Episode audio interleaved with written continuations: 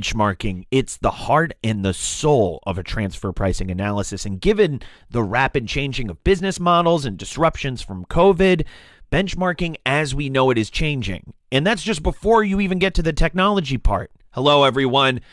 Welcome to the Fiona Show, Cross Border Solutions Weekly Deep Dive Transfer Pricing Podcast. I'm your host, Matthew DeMello, and we're talking about the future of benchmarking. Joining us today is Cross Border Solutions Chief Economist Mimi Song to discuss her white paper, Benchmarking's Bold New Future. You can find that white paper at x b s dot a i. And speaking of being so credentialed that your opinion matters to many people and you can write about it, and people will respect what you have to say because you have three very fancy letters next to your name, you can earn C P E credits for listening to this podcast. Here's how it works.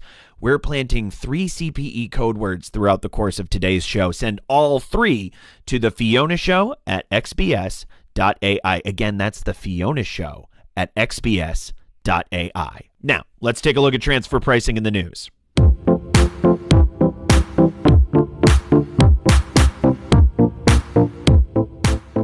Your first car, your first home purchase, your first love. It's hard to forget those monumental firsts. Mongolia is having a first of its own, its first transfer pricing assessment. So who is the lucky recipient? A mining company strapped with a two hundred twenty-eight million dollars tax bill and denial of one point five billion dollars in loss carry forwards. Talk about starting strong. The O E C D and other international organizations have been working with the Mongolian Tax Administration since twenty nineteen to beef up its tax collections from the extractive sector, an area that contributed eighty percent of Mongolia's exports and twenty-four percent of its tax revenue in twenty nineteen. The O E C D considers the assessment a, quote, significant milestone and step forward, unquote.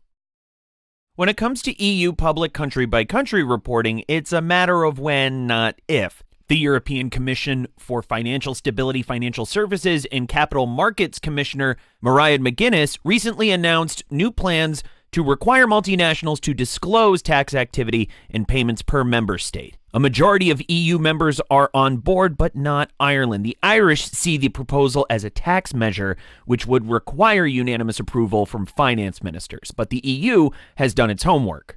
The proposal was submitted through the E U's Competitiveness Council, meaning that it needs only a qualified majority vote to pass.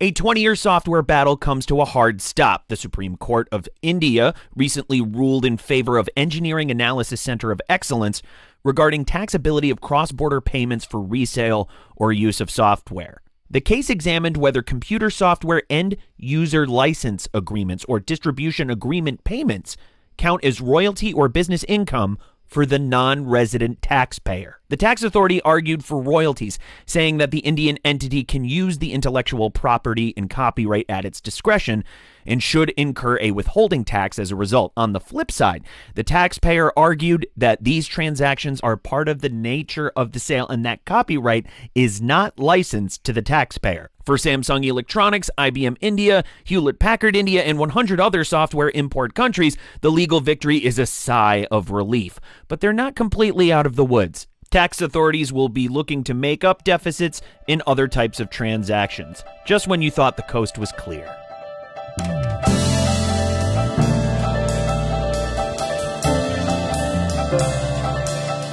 Note to multinational companies everywhere, if you think the coronavirus has affected your bottom line, take a look at how it's devastated the economies of governments around the world. And where do you think tax authorities will look to make up for all that lost revenue? That's right, your transfer pricing. You can't afford to be non-compliant, but then you probably can't afford to pay for an overpriced consultant who bills by the hour either. Oops, sorry, Big Four. We've got the answer. Cross Border Solutions A I-powered transfer pricing software keeps you in compliance by preparing accurate, hyper-localized reports that protect you from transfer pricing audits, penalties, and adjustments. And our technology is available for one flat fee, a fraction of what you'd pay a big-name consultant. Again, apologies, Big Four.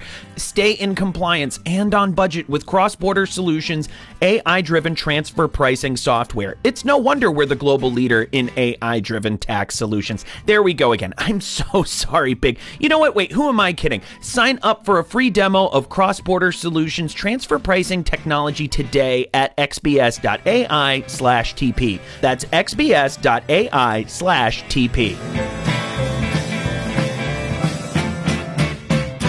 Mimi, it's the end of March. I think everyone's just getting over that feeling of deja vu one year later. Where's your head at one year into pandemic? Well, I, I guess the overall attitude I have is optimistic, right? I think, you know, there's a lot of optimism in the vaccination rollout and then the anticipation of everyone getting vaccinated and that we're finally going to have this somewhat under control. And by the way, the fact that, you know, my family is still smiling after being cooped up in the house for a whole year together is is is a good thing. I, we've all learned to be more patient with one another, and it's it's been great. I, I have to say. I mean, it's, it's sort of a forced life upon all of us, and we had to figure out how to adapt. But it really just shows the adaptability of of people, and I look at it very positively. So I'm excited about what the future is going to hold. But and, and I'm I'm I'm just happy we we've all survived. Clearly, right? So. Yes, as with my network, staying safe and staying sane. Now, what have been the major interest areas of clients that you've found during the last year? Well, I mean, I think it's important to note that a lot of people want to know how should we have been dealing with the impacts of COVID on our transfer pricing policies or organizations, right? We've, we've talked about that before. Everyone wants to know if there's something that they should be proactively doing or how they potentially mitigate risk going forward. And and that's the major concern. The others are also exploring opportunities, right? Given the diversification of the supply chain and just saying, okay, now that we've survived, we've we've created new entities and new presences in different jurisdictions, what do we need to do? How do we need to address this? And people, of course, are also talking about Pillar One and Pillar Two initiatives, right? And just anticipating more tax reform, more global tax reform and changes in the future. Uh, so it's uh, it's going to be a fun year. Yes, yes. So much to look forward to, including your new white paper. But before we dive into that, let's talk about benchmarking in transfer pricing generally. What are some of the challenges transfer pricing experts face today in terms of benchmarking? So when we talk about benchmarking, right, keep in mind that it's not just profit-based benchmarking, but benchmarking for the application of all different types of transfer pricing methods. And, and many of the challenges are finding the right benchmarks, right? Whether or not that's the application of a cup method. Hey, can you find the right cups? Or the application of a C P M T N M M method. Am I finding the functionally comparable companies? Am I controlling for all the different characteristics that need to be controlled for that could have an impact to the underlying profitability of these benchmarks, right? And so those are the main challenges that I think practitioners face in terms of benchmarking. And then layer on top of that, the localized preferences of, of different tax authorities and, and jurisdictions. What are they looking for? What is, what is important to them? Right? Locally speaking.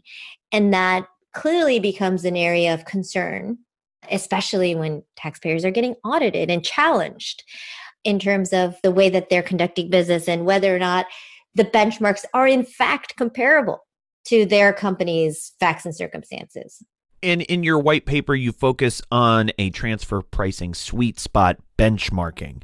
It's considered the most imperative, but also the most difficult part of a transfer pricing analysis. Why is this? Well, I mean, it's extremely subjective, right? So benchmarking in and of itself, there are objective ways to approach it. But at the end of the day, there's a level of subjectivity that plays a role. I always, I always joke to say, if you've put two different economists into two different rooms and give them exactly the same set of facts and circumstances, then ultimately you could still come out with different benchmarks or different, you know, they, they could come out with two different sets of answers because there is a nuanced level of subjectivity when you're evaluating these third-party comparables.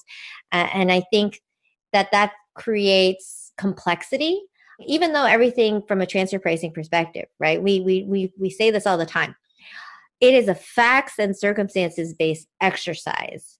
And so it is based on the facts of the business, where you have operations, who's creating value. But then remember, there's there's that level of interpretation of the facts and what the actual value drivers are within the organization. If you're not clearly articulating to the audience, or to the reader, I should say, right, where value is being created, then you're leaving that level of interpretation to the reader, who could come out with a different conclusion of where value is being created, right? And consider that other methods are potentially applicable, or that the comparables that you should use should be different, right? So there's a lot of interpretation still when it comes to the transfer pricing analysis. Backing up for a moment, I want to put a finer point on that subjectivity. Transfer pricing uses concrete formulas and data points, particularly in benchmarking analysis. So where do we see the divide begin that can bring about two different interpretations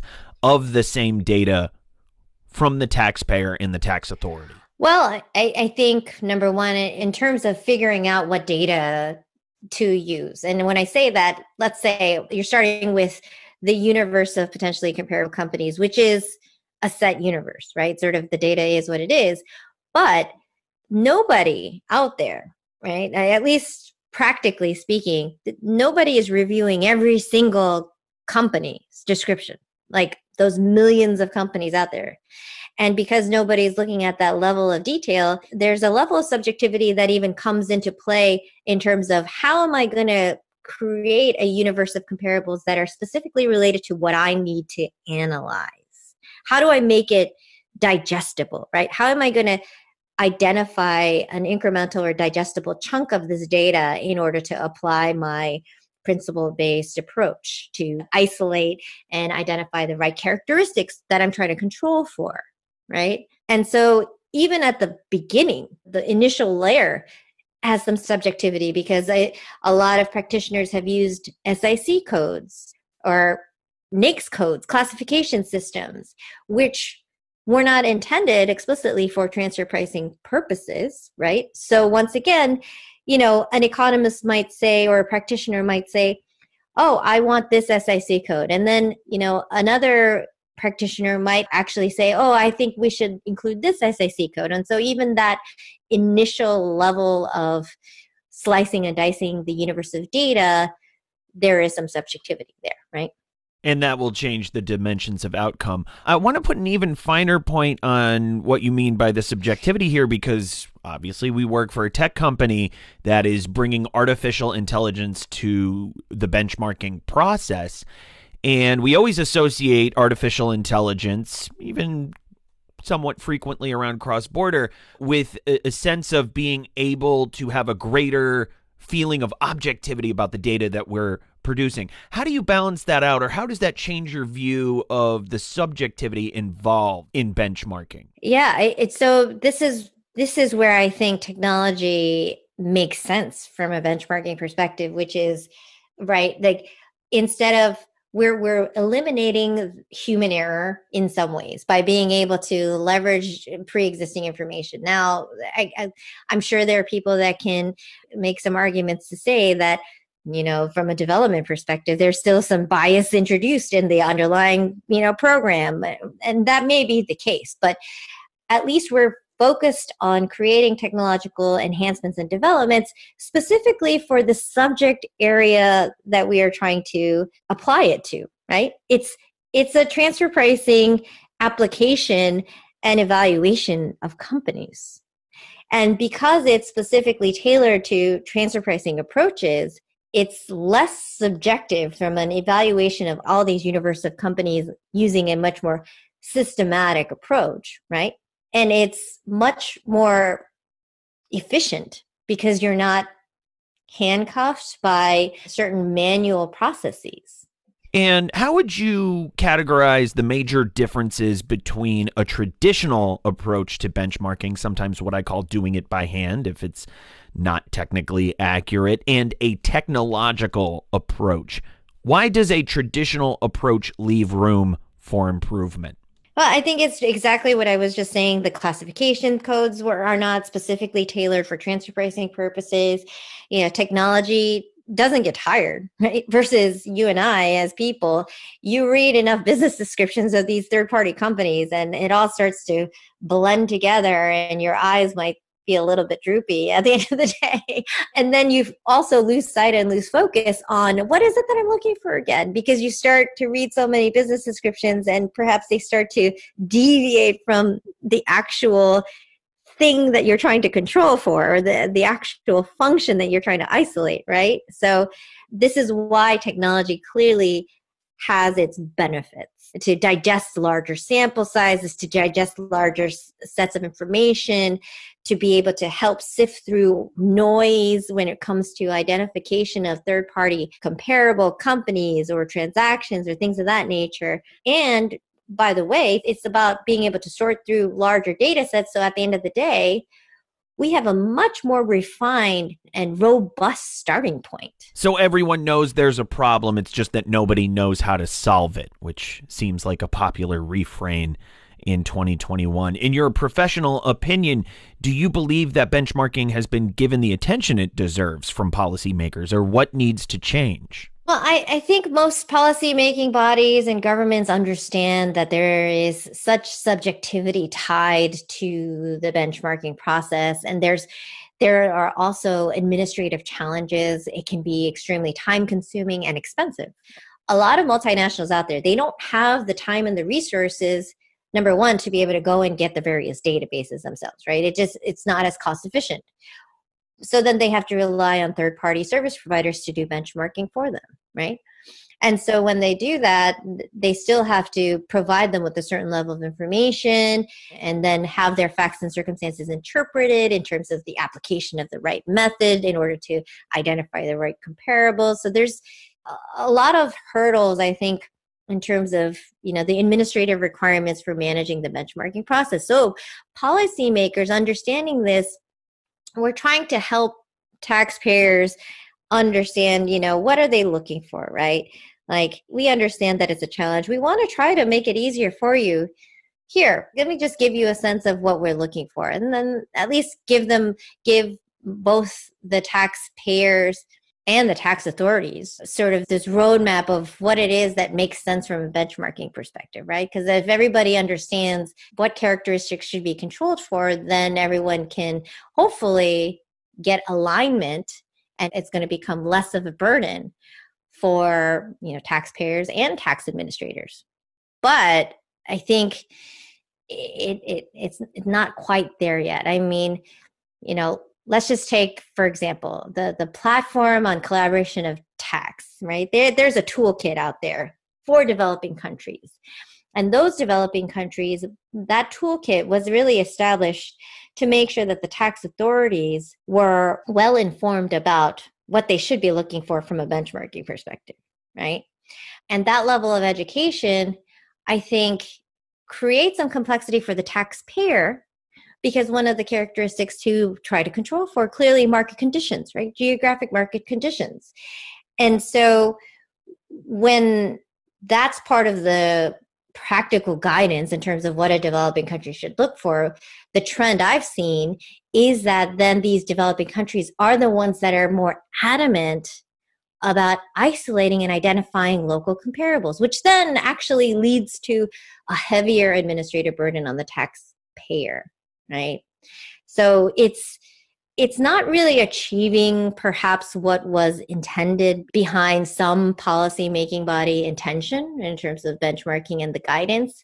It's created a little bit more rigidity, or I would say introduced more difficulties, I think, from a taxpayer perspective, right? But just so that you know, other policymaking bodies like the European Commission, they've addressed these challenges, benchmarking challenges, right? Like the E U Joint Transfer Pricing Forum definitely acknowledges that there are challenges related to benchmarking issues. The, the level of data that's available to various taxpayers, the burden associated with, you know, access to various databases, as well as the time and effort needed to do the right level of benchmarking. So I think policymaking bodies acknowledge the challenges, but they're still sort of in this theoretical framework of But here's ideally what you want to do, right? And so it's still in an ideological phase, if you will. And, and and I think that's what creates a lot of complexity for from a taxpayer perspective. I hate to boil down that answer to maybe they concentrate on benchmarking too much, but maybe much of our listeners probably feel that way, with with nuance, of course. I, I think so. I, I actually think that perhaps it's been given too much attention from policymakers, right? And like that they're only focusing on that benchmarking piece of it, or or they're looking at so many explicit dimensions for comparability that it's that it's that expression of like, hey, if you're focused on looking at these particular trees, you lose sight of the entire forest, right? And in some ways, I do believe that it is an area where perhaps, you know, policymakers, while they should continue to give guidance to the various jurisdictions in terms of what type of benchmarking would be reliable for the assessment of the arm's length principle, if you will. But still, at the same time, you know, maybe they need to take a little bit of a step back and just understand it from a, a practical perspective and, and make sure that, you know, the context of the overall analysis is, is framed better, right?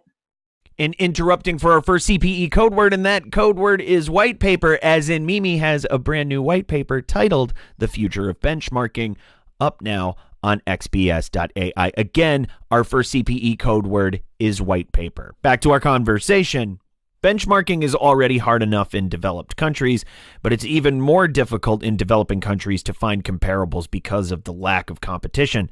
How do you think that technology-driven solutions will begin to level the playing field for jurisdictions across the world? So it's hard to say explicitly, right? Because just because we have advanced technological advancements in terms of the evaluation of data doesn't change the, the universe of potential comparables, right? Based on your, your first point here, that there is a lack of competition. There is a lack of companies operating in each of these different developing countries. And because there is already a lack of a starting point, technology can only help so much. However, with that being said, I think that technology can help with artificial intelligence, with this concept of natural language processing.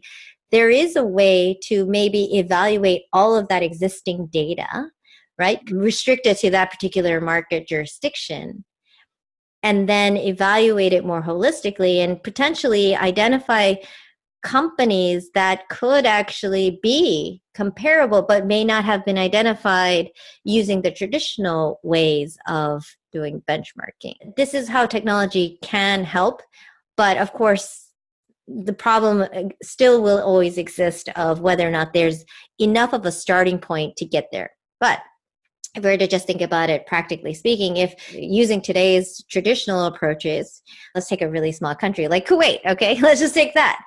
And let's just pretend that there are only a thousand companies operating in Kuwait, and that's probably not right. I, I'm not, that's based on no specific information. I'm just in a vacuum, I'm guessing. Yeah. Yes, yes, in a vacuum. We'll pretend it's true. A thousand companies using traditional approaches, right? Maybe, maybe you will suck in about twenty of those companies, and then you evaluate those twenty companies and find that none of them are comparable. But what if you were actually able to evaluate all one thousand of those companies? Even a thousand is, is a lot to be manually reviewed, right? Especially for one tiny jurisdiction like Kuwait, which may not be a significant part of the taxpayer's overall value chain. And and yet it may be an important piece of that value chain, but it still perhaps requires that localized benchmarking to demonstrate that, in fact, their operations locally follow the arm's length principle. And so technology can help us evaluate all one thousand companies, perhaps in even in less time than what the traditional approach might have resulted in in terms of the evaluation of just the twenty companies. And, and maybe we'll be able to find five comparables out of the, or five reasonably comparable companies out of that entire universe. because we started with a larger sample size. The struggle between human judgment and technology extends far beyond the offices of Cross-Border Solutions, of course. I'm reminded here of the movie Miracle on the Hudson, where the hero, a pilot, is accused of human error that technology would have been able to solve. Where in transfer pricing do you think that human judgment, subjectivity, if you will, is critical to analyses and compliance? I mean, I think it's still critical in terms of the guidance of what type of companies would be deemed comparable, right? Because you're still deploying the technology to be able to cast that net across the universe of companies and catch the right companies to come back, right? And so human subjectivity is still important in terms of the, first of all, the interpretation of the fa- functional analysis and the facts and circumstances, such that the human is saying, hey, these are the types of companies that we need to compare, right? These are the types of companies that that would be comparable, or these are the types of functions that we need to isolate for, right? And so that's the human judgment piece of it. And then the, the technology will be able to cast the net and pull back companies that the human says is relevant, right? Based on these particular functions, risks, and assets. We've spent a bit of time talking about technology, but your white paper is focused on the future of benchmarking, specifically the role of technology. How has technology revolutionized the benchmarking process? Well, there's less guesswork. I mean, you're not you're telling the practitioner now, hey, now you just have to outline the facts and circumstances, identify the functions and risks, and you don't have to introduce subjectivity in terms of the classification codes that are relevant here. Right? And then in addition to that, the technology in and of itself comes back with functionally comparable companies. And yes, there's a human element that you can review what the, the technology came back with.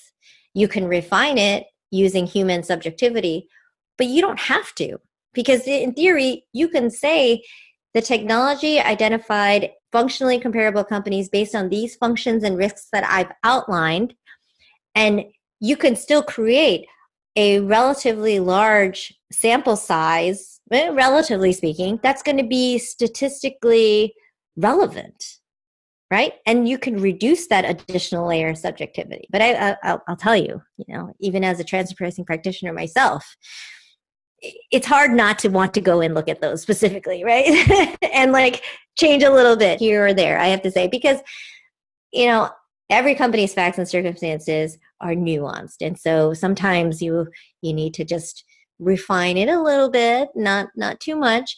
But like I said, I think the idea here is technology allows the user to eliminate that level or layer of subjectivity if if they wanted to, right? Many in transfer pricing love to say that transfer pricing itself is an art and a science. Do you think that technology holds the potential to make transfer pricing less of an art, less subjective? Or maybe rather that technology can pose a obstacle to the art of transfer pricing? Well, we, we say transfer pricing is an art, not a science, right?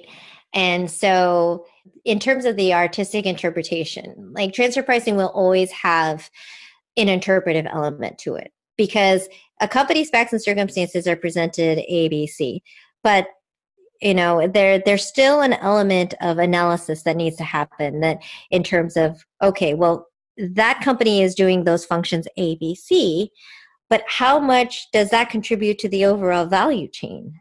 How much is are those specific activities contributing to the organization as a whole? So there's still that artistic interpretation, if you will, that there's still a level of human subjectivity that is not necessarily programmable, because it is based on experience, right? With tax authorities, how are they going to view the these particular functions in light of all of the functions performed by every entity involved in this particular type of transaction?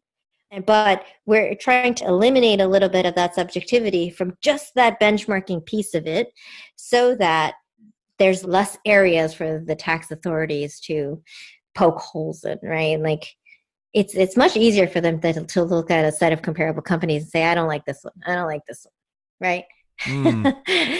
I, and and and and that's okay, right? And if you're if you're just playing that game and your tax authority is just poking holes in your comps and asking you to eliminate one or two of them, that may not be as big of a deal if you have a meaningful sample size, right? If you have enough comps, that sensitivity goes away. But sometimes you will see, practically speaking, using traditional approaches to benchmarking, the sample sizes are not that robust. And that, that I think becomes a challenge. And that's another ancillary benefit here really to the technology. one hundred percent. A global pandemic, a grim economic forecast, feeling the squeeze, an R and D tax credit can help lower your burn. If you qualify, the I R S and some state governments will give you a tax credit equal to ten percent of your company's spend on development activities. You can even take the credit against payroll taxes if you're in the red. All you have to do is claim it. So what's stopping you? If an expensive application process is turning you off, sorry, now you really have no excuse. Cross Border Solutions' A I-driven R and D tax credit software eliminates the need for pricey consultants and allows you to apply for R and D credits all over the world for one low fee. After all, why should you have to spend your whole R and D tax credit on getting your R and D tax credit? It's your money. Keep more of it with Cross Border Solutions, the global leader in A I-driven tax solutions. Request a demo today. Visit x b s dot a i slash r d. That's x b s dot a i slash r d. Looking back over the course of your entire career, that's going back to Cross Border one point oh, the Bank of Tokyo, when did you know that A I was going to be a game changer in global tax, specifically in transfer pricing? Was there one incident or was it a steady implementation? How has it made your life easier, transfer pricing practitioner? That's that's an interesting question because it actually, I think it, it it happened when I was at the Bank of Tokyo. And I will tell you, a Japanese bank is not always the most technologically savvy. All right. So when I joined the bank, and that was in, I think it was two thousand nine, I want to say. I'm not one hundred percent sure. I don't remember. But when I joined the bank at that time, they did not even have They they they still had a typewriter in the office. And I asked the question, I said, oh, is that typewriter, how long has it been there? Has it been there for a while? And, and you know, my, my predecessor had explained, he told me, actually, we stopped using that maybe two years ago. And I was like, what? Like, I thought, whoa, that's, that's crazy, right? A typewriter. And mind you, it, was a, it wasn't, you know, a deep mechanical typewriter where you have to push the button in deep, which, you know, it, it wasn't like that. But but still, it's a typewriter versus a word processor versus a computer. And, and they hadn't even deployed, you know, Microsoft two thousand. You know, and, and it was, like I said, it was two thousand nine, right? So the whole point of this is to tell you that when I was at the bank, there was a point where we were looking at some of the internal operational processes as it relates to transfer pricing, right? And during that process of evaluating that, one of the C F O's challenges was, hey, robotics is being applied in fintech all around us. Let's evaluate how robotics, how A I, how these processes can become more efficient within our organization, right? Instead of using these antiquated processes, how can it be deployed efficiently? Because it's all about creating more systematic, closed-loop processes using technology and technological advances to eliminate human error. And the fact that, like I said, the context, a Japanese bank who's perhaps not as technologically savvy was exploring the application of robotics in the daily processes was fascinating to me because I thought, you know what? This is something that many more organizations are probably looking at and trying to figure out how to deploy it because it is a meaningful way to eliminate human error, not eliminate human jobs, by the way. It's just eliminating human error and some of the human redundancies, right? And, and elevating the human responsibility, if you will, to much more of a strategic narrative as opposed to, you know, just purely processing. Of course, of course. I'm reminded in that last exchange of Don's answer to a similar question I asked him in episode four of the Fiona Show, talking about A I and his impetus for founding Cross Border two point oh. Of course, the two are obviously intertwined. Uh, but over the course of your entire career, going back that far, how have you seen benchmarking evolve with or without technology? Well, I want to expand upon the last statement first before I answer that quickly, Matt. When Don first called me about cross-border version two point oh, and this was after I had already been talking to the C F O at M U F G Union Bank just about how we're going to potentially employ robotics or evaluate the application of robotics within our own internal organization, I thought, oh my gosh, that's perfect. That's That's amazing, right? To be able to deploy or to evaluate technology in a sector that I'm, or in a subject area that I, I very much can appreciate and I, I know a lot about. And then seeing that application on a global scale to all sorts of multinationals. I, I, I always, I was very excited about it, I should say, right? So anyways, to answer your question about how have I seen benchmarking evolve? It's fascinating because there was a point where, you know, early in my career, I was at some transfer pricing conference. And now that's when I saw Doctor Arnaldo Silva. He was on the day speaking about benchmarking. And he had this radical thought, right? He had a radical thought of, well, it was radical at the time, I should say, that hey, a distributor is a distributor is a distributor. And he had done all this analysis using empirical support to basically say the universe of comparables out there, you just look at all of them and it doesn't really matter. You're going to come out to reasonable ranges, right? So why are you doing all this specific analysis on the benchmarks and why are you being so nitpicky about nuances about the, each of these different comparable companies?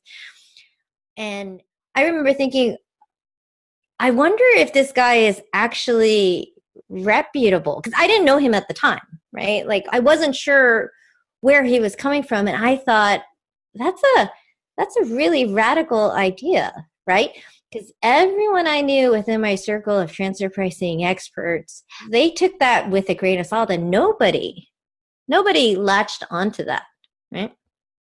Now, you know, over time, I think that you do enough of these benchmarks. And as a practitioner, just practically speaking, you you sort of expect to see certain ranges, right? You expect to see these certain companies. You expect to, you know, come out here and there.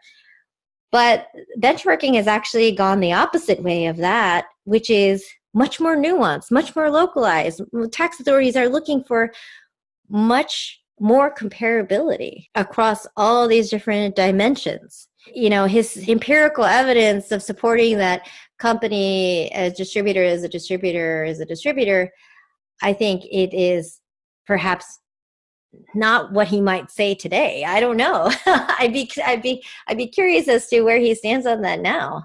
Yes, yes. And we should note that Doctor Silva, all these years later, is a very reputable name across transfer pricing all over the world. He's yes. a dear friend of the show. We've had him on many times. Absolutely. And his appearances have led to our most popular episodes of the Fiona Show. But I I get it, not having the context at the time that, that he was this reputable source. Shout out to Doctor Silva, who's probably listening. On that note, it's time for our second C P E code word, making it easy this episode. Our second C P E code word is benchmarking, as in the title of Mimi's white paper is The Future of Benchmarking. Again, our second C P E code word is benchmarking. Back to our conversation. What do you think still needs to happen to make benchmarking as effective as possible for both taxpayers and jurisdictions? I think that taxpayers and tax authorities need to be able to deploy technology more effectively to the entire benchmarking process to create a little bit less subjectivity or to, to introduce less subjectivity to the process. And I'm not just saying that from a biased perspective because I, I'm part of an organization that has created technology that can help assist with that process. I think no matter what, everyone is going to have to figure out how to better deploy the advances in technology that we have in existence today. in order to keep up, right? I mean, we're talking about a, a global economy that lives on the cloud. It's a digital economy. It's a global digital economy. Technology touches everything, right? And so why wouldn't it touch data? Why wouldn't it, or why shouldn't it evaluate data and help us understand the data better? Uh, there's so many tools out there that explore big data, and you hear these buzzwords, oh, you know, analytics on big data and things of that nature. And why isn't that applicable in the transfer pricing space? I think it absolutely is applicable. I think data is the foundation of any good analysis. And so transfer pricing shouldn't be any different in that case. Per the O E C D guidance, the evaluation of companies for benchmarking purposes is highly dependent on the quality of information available. How does technology add to the quality of information? Well, I think it really, it ultimately helps to to to streamline the information that is readily available, right? Or like to provide more access points to information. It's, you know, for example, a company's website. It, it may seem like a small thing, Matt, to be able to search for a company's website. But when you're talking about a Polish company and you don't read Polish and and, and you have to figure out like how to find that company, it is time consuming. Right. And so even something easy like that, that's, this is where artificial intelligence, this is can help to link up the right level of data to the user. And so that the user can create those efficiencies and not be bogged down, wasting their time doing a Google search for one particular company for over an hour when they could have used that entire hour to evaluate one hundred companies, right? And I know an emerging market in the digital space is companies that provide services like assessing the digitization of particular brands, the online presence of companies, and how accessible they are to twenty-first century audiences. In your white paper, you highlight the minimum criteria for identifying good benchmarks. What are they, and how do they play an important role both individually and collectively? Well, I mean, minimum criteria, right? For any any benchmarking analysis, number one, you have to have data available, right? Like financial data has to be available. You could identify a really good comparable, but if there's no financial data available for you to do the economic analysis, then you can't really use that company in your benchmarking analysis, right? Now, the other piece of this is independence. Here's where data availability becomes a challenge as well. A lot of companies you end up seeing, a lot of companies operating in those smaller jurisdictions, they tend to be subsidiaries of larger multinationals. And that becomes a problem, right? Why? We've, we've talked about this before. Your competitors do not necessarily make good benchmarks, and the subsidiaries of your competitors do not necessarily make good benchmarks either. And that is because they themselves are potentially susceptible to their own internal transfer pricing issues. And that is why you can't control for that. The subsidiary may not have audited financial statements, and therefore their own internal transfer prices could be messed up. Like, you know, if you were to, for example, if you were to use the subsidiary of Coca-Cola after they got a three billion dollars annual assessment, right? And you were to rely on, you know, one of the Coca-Cola bottlers as your benchmark, well, then you would have been wrong because they're clearly been challenged, right? So that is why you don't look at subsidiaries of other companies. And that's why you're looking for a certain level of independence. And then functional comparability, of course. You want to be able to make sure that your third-party company is functionally comparable, that they're performing the same types of activities. You don't always need product comparability. That's not a minimum criteria. You, you, but you do need functional comparability. You don't want to compare a manufacturer to a distributor, right? But those are the minimum criteria that you're really looking for. And interrupting one third and final time for our final C P E code word. And that code word is foundation, because we had a pretty gnarly conversation recorded about our mutual fandom between Mimi and I of the Isaac Asimov Foundation science fiction novels, but we had to cut it for length from today's episode. And honestly, I'm a little sad about it. Anyway, our third and final C P E code word is foundation. back to our conversation. Now, how will digitization of the global economy impact benchmarking? It's an interesting question, because I think that when we think about the digitalization of companies, it's going to create opportunities to have companies operating in, in many different jurisdictions, right?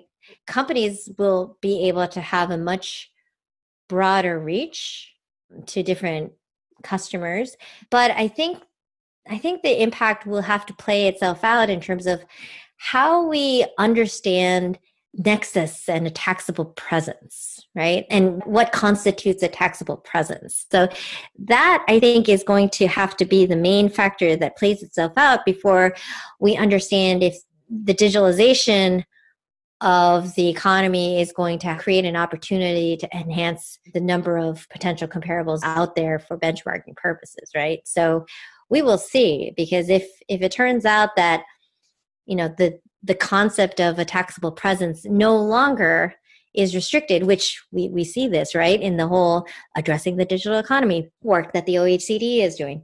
If a taxable presence or a permanent establishment is, if the definition changes beyond just having a brick and mortar type of environment, then we are going to see a lot more data become available, and you are going to see a lot more companies popping up in many more jurisdictions, right? That could have a significant impact to the entire benchmarking process in terms of the availability of data and the type of data that becomes available, right? Of course, of course. And as we've discussed a few times through twenty twenty to twenty twenty-one, how has COVID nineteen affected benchmarking? And why is the traditional approach outdated when it comes to the current transfer pricing landscape? So third-party companies, right, have clearly been impacted by the pandemic. All these different companies, and they've been impacted differently depending on government restrictions and things of that nature. And so when you know that there's a lot of volatility introduced in the marketplace, that's going to have an impact to the transfer pricing analysis, because, by the way, it could be based on a profitability-based method, or it could be based on a transaction-based pricing method. Now, in both cases, COVID could have an impact. Let's just take the profitability approach right now first, okay? From that perspective, you will see companies with perhaps, you know, higher profits or higher losses. And in and if that's the case, much more volatility is introduced in terms of the arm's length range of profitability, right? And when you see that, it becomes much more difficult to to justify your position.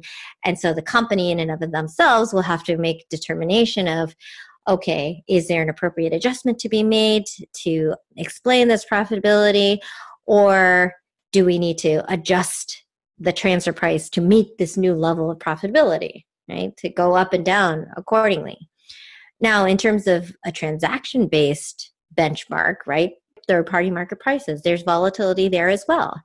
Because even between, when you talk about the pandemic environment, even between unrelated parties, the price points have shifted, right? They've even negotiated between themselves just to, just to make sure that these companies survive on a long-term basis. So there's still some impacts there, even when we think about the application of a potential cup method. And so those need to be taken into consideration. And, and then a company will also have to react similarly. Hey, should we also, or should we have adjusted our internal transfer prices to adjust for these market conditions, right? So there's definitely a lot of impact the pandemic has had to the benchmarks, right, for transfer pricing purposes. But you know, it is still the application. The application of the arm's length principle is still necessary. And, and that's what we're looking at. And that's what we're focused on as practitioners. And of course, some transfer pricing executives are hesitant about moving away from traditional benchmarking methods and moving into a technology-driven solution. What advice do you have for them? I think, bottom line, the results are better, not worse, number one, with a technology-driven solution, right? And you will be able to see that plainly by looking at the comparables that, that come out. And the concept of the traditional principle-based approach to transfer pricing benchmarking, even within the regulations themselves, it talks about a deductive approach. And the traditional approach is a very deductive-based approach. It says, hey, how did you come to this answer based on your starting point, right? And if your starting point is much smaller, then it, it makes sense. But there is something in the regs that actually talks about, and this is both in the O E C D guidelines and various regulations, that talks about the fact that if you know of good comparables that exist, use them, right? Like, you can have this additive approach to the benchmarking process. It makes sense. And, and if you have that level of knowledge, use it. And it's publicly available. Use it, right? Like, the only thing that you can't do is you can't be a tax authority and use your own private data that is secret, that nobody has access to. That's not okay. But if you're a taxpayer and this data, you happen to know of competitors in your particular space operating in your jurisdiction, and that data can be found reliably using third-party publicly available data sources, why wouldn't you rely on that, right? And so that is why we are able to more effectively identify better comparables using technology, because you're starting with a much broader base, right? So why wouldn't you want to start a little bit broader, evaluate even more potentially comparable companies to come to a more statistically significant sample size that's going to help you create reliable ranges that are less sensitive, right, to challenges from the tax authority. That's that's what I would say. And just to underscore the sort of technology arms race going on here, in your last answer, you mentioned private comparables. I'm reminded of the episodes we've done on the A T O, the C R A, the Canadian and Australian tax authorities, for those who don't appreciate abbreviations, but their use of secret comparables, as they get called, as tax authorities, just as much changes the game. Oh, absolutely. I think it's very evident that many tax authorities are really starting to rely on technology and doing analysis on data more heavily, right? So they're evaluating ways on how to deploy technology in the tax space. And so clearly taxpayers are going to have to keep up with that and understand what it is that they're doing so that they can mitigate the risk of a potential audit and or adjustment. Right? Note to multinational companies everywhere, if you think the coronavirus has affected your bottom line, take a look at how it's devastated the economies of governments around the world. And where do you think tax authorities will look to make up for all that lost revenue? That's right, your transfer pricing. You can't afford to be non-compliant, but then you probably can't afford to pay for an overpriced consultant who bills by the hour either. Oops, sorry, Big Four. We We've got the answer. Cross Border Solutions' A I-powered transfer pricing software keeps you in compliance by preparing accurate, hyper-localized reports that protect you from transfer pricing audits, penalties, and adjustments. And our technology is available for one flat fee, a fraction of what you'd pay a big-name consultant. Again, apologies, Big Four. Stay in compliance and on budget with Cross Border Solutions' A I-driven transfer pricing software. It's no wonder we're the global leader in A I. A I-driven tax solutions. There we go again. I'm so sorry, Big. You know what? Wait, who am I kidding? Sign up for a free demo of Cross Border Solutions transfer pricing technology today at x b s dot a i slash t p. That's x b s dot a i slash t p. Now comes for my favorite part of the show. One, Mimi is no stranger to, as we've mentioned many, many times in the close of our Fiona Show episodes. But this is now our what we want to know rapid fire round of more personal questions, less career necessarily oriented questions or transfer pricing necessarily oriented questions. Always question one, Mimi, are you ready? I'm ready. Question number two, what can M and Es learn from the pandemic? A lot of M and Es can probably learn whether or not they can effectively deploy a remote workforce, right? So, so some M and Es are going to be better suited than others to be able to operate remotely. But I think that's a that's a big learning point for a lot of companies out there right now, right? When you're having a particularly challenging day, what's your ideal pick-me-up? You know, I think my ideal pick-me-up is is a hug from my children. Especially now in quarantine. You yeah, can no, that, I can. I don't have to go into the classroom. Uh, it's a virtual classroom most of the day, I should say. So yeah, no, that's that's always a great pick-me-up, right? Children, it doesn't matter what, what's happening at work. They, they love you no matter what. Well, most of the time, yeah. I should say. Yeah, I, I feel the same way about my significant other. What's a quality you admire about yourself?